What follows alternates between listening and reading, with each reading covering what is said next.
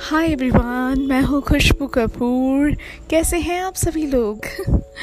मुझे पूरा यकीन है कि आप सब लोग बहुत अच्छे होंगे।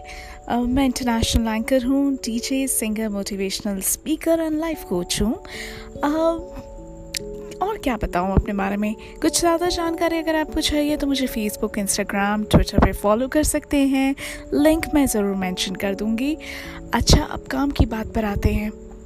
सो so, काम की बात यह है कि आ, मैंने कुछ दिनों पहले यूट्यूब पर और फेसबुक पर एक वीडियो देखा था जिसमें कि एक आदमी ने एक छोटे से पपी को यानी कि डॉग के बच्चे को डॉगी को बहुत ही छोटा सा था उस पर पेट्रोल डालकर उसको ज़िंदा जलाया सिर्फ़ और सिर्फ़ एंटरटेनमेंट के लिए।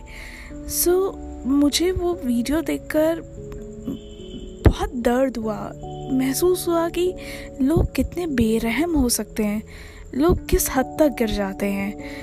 एक खुद की एंटरटेनमेंट के लिए, खुद के मनोरंजन के लिए आप क्या कुछ नहीं कर लेते? मतलब क्या मज़ा आता है ऐसे हैवान लोगों को? ये देखकर कि बेचारा वो डॉगी किस तरीके से ज़िंदा तड़प रहा है जब उसको आग लग गई है। जब मैंने ये वीडियो अपनी प्रोफ़ाइल पे पोस्ट किया, ये अवेयरनेस लाने के लिए कि दुनिया में जो ऐसे लोग हैं, ये कैसे बच जाते हैं? मतलब इन लोगों के खिलाफ कोई एक्शन क्यों नहीं लिया जाता? इन लोगों को पुलिस क्यों नहीं पकड़ती? और अगर पकड़ती है तो छोड़ क्यों नहीं देती? मतलब छोड़ती क्यों है? पकड़ भी लिया तो कैसे छोड़ सकती है पुलिस इन लोगों को? फिर मैंने कानून के बारे में जाना कि आखिर बेचारे डॉगीज़ के लिए क्या कानून बने हुए हैं? जो बेरहम लोग हैं, इनको क्यों नहीं सज़ा होती है? इस बारे में डीप जानने की कोशिश की। तो मुझे जाके पता चला कि हमारा देश का जो कानून है, वो बहुत ही लचीला सा है। मतलब अगर आप किसी डॉग को मार भी देते हो तो सिर्फ़ पचास रुपये की सज़ा का कानून है। ये किस तरीके का कानून है? और मुझे तो लगता है कि यहाँ पर तो अगर इंसान को भी मार देते हैं तो भी इतने साल केस चलता रहता है और मुजरिम बाहर ही रहता है। मैं ये कभी कभी ये सोचती हूँ और मुझे, मेरे दिल को बहुत ही दुख पहुँचता है।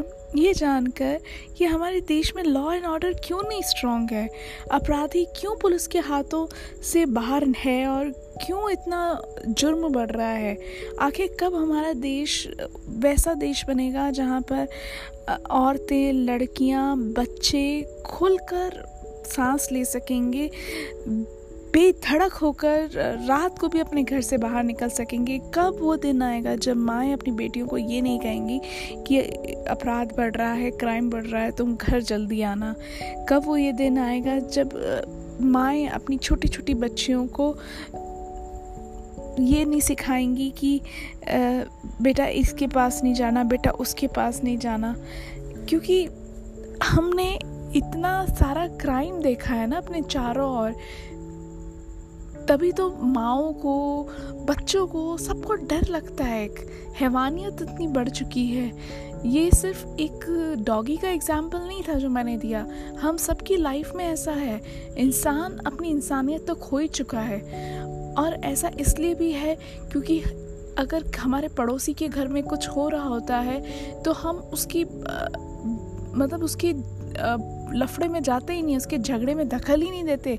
अगर कोई किसी को मार भी रहा है तो हम में से कितने लोग हैं कि जो जिसकी पिटाई हो रही होती है, उसको बचाने जाते हैं?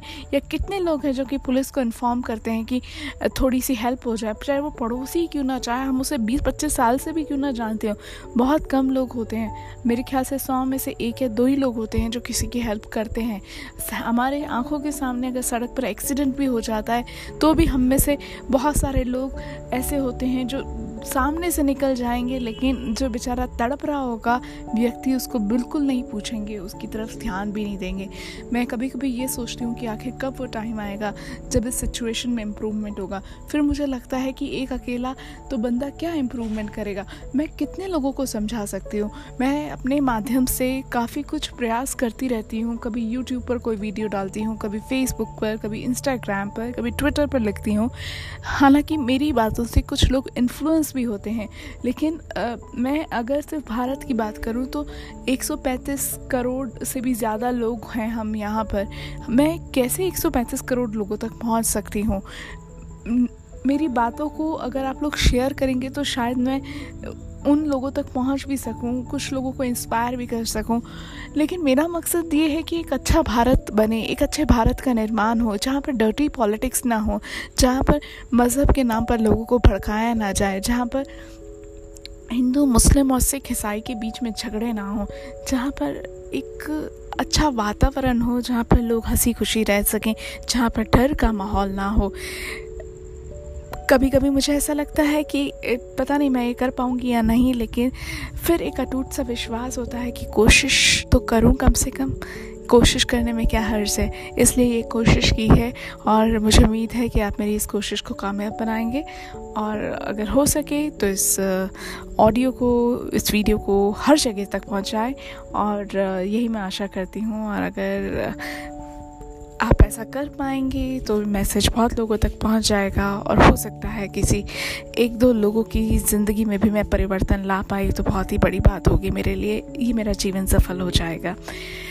एंड मैं तो ये कहूँगी कि अगर हर व्यक्ति खुद ही अच्छा हो जाए तो फिर पूरी दुनिया अपने आप अच्छी हो जाएगी। सो so, बस यही कोशिश करिए कि खुद में बदलाव लाइए।